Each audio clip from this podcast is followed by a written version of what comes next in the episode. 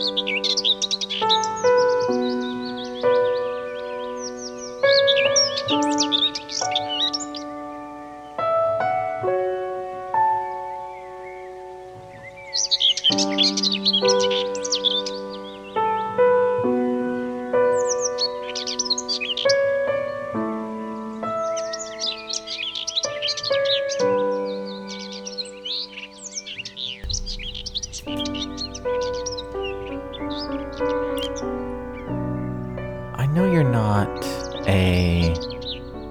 aesthetic person.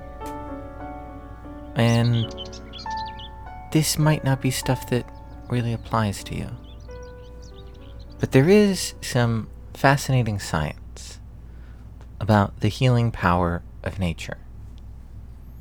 They had participants who would take little bits of time, little reminders out of their day to look at objects from nature, examine a view, or even a photo of a natural environment. Something that took their mind off of the man made, heavily technological world that they live in, and then jot down their feelings throughout the day, and then catalog them at the end. And they had a control group who did the same for man made objects. The people who looked at nature, who observed green things, who dwelt upon the beauty that exists often on a very small scale all around us, reported a lot better well being. They were happier and they didn't necessarily have to go for long walks or spend hours in the wilderness. They could just dwell on the trees at the bus stop. This study overwhelmed the scientist who performed it.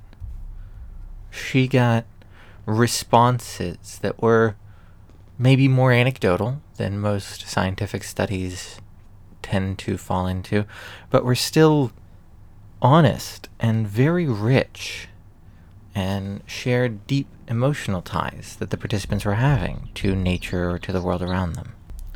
Probably even a little bit of birdsong. Although I can't find out for sure if that played a role. But I like to think that it did because I like the sound of birds, and the sound of crickets, and all the other little sounds that surround us.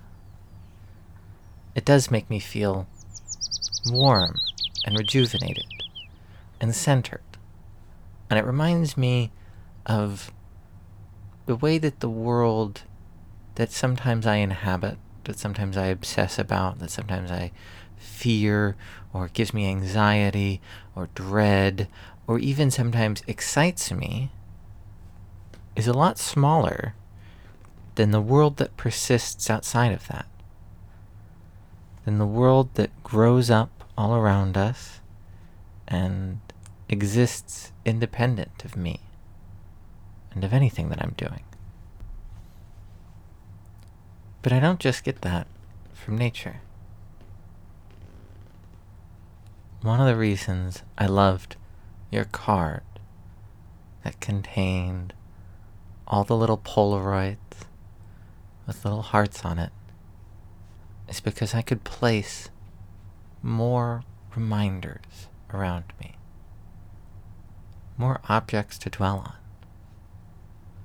like the Polaroid that sits on my desk on my computer, or my little unique Lego built tiger.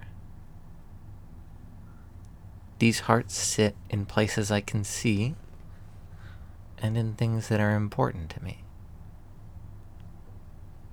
And sometimes they make me stop and remember that even if I'm going through hard times, even if you and I are struggling, our love is very big.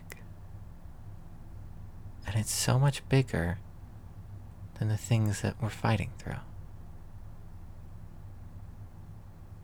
It reminds me to be so grateful for what I have, to be centered on the certainty that no matter what, this big, massive, overwhelming love exists and existed.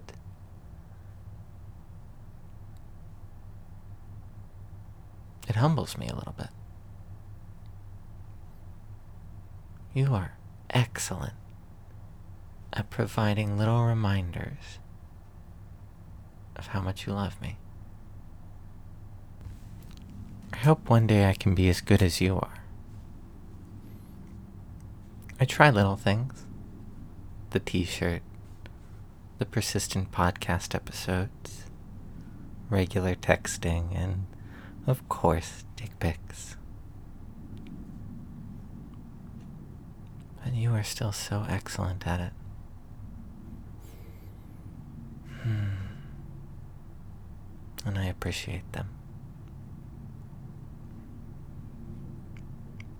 There are many things that can rejuvenate us, that can make us feel like the things that we're afraid of aren't quite so scary.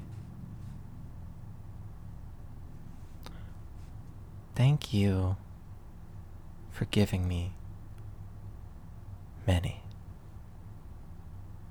They have been incredibly helpful during these very scary times. I love you, Emily.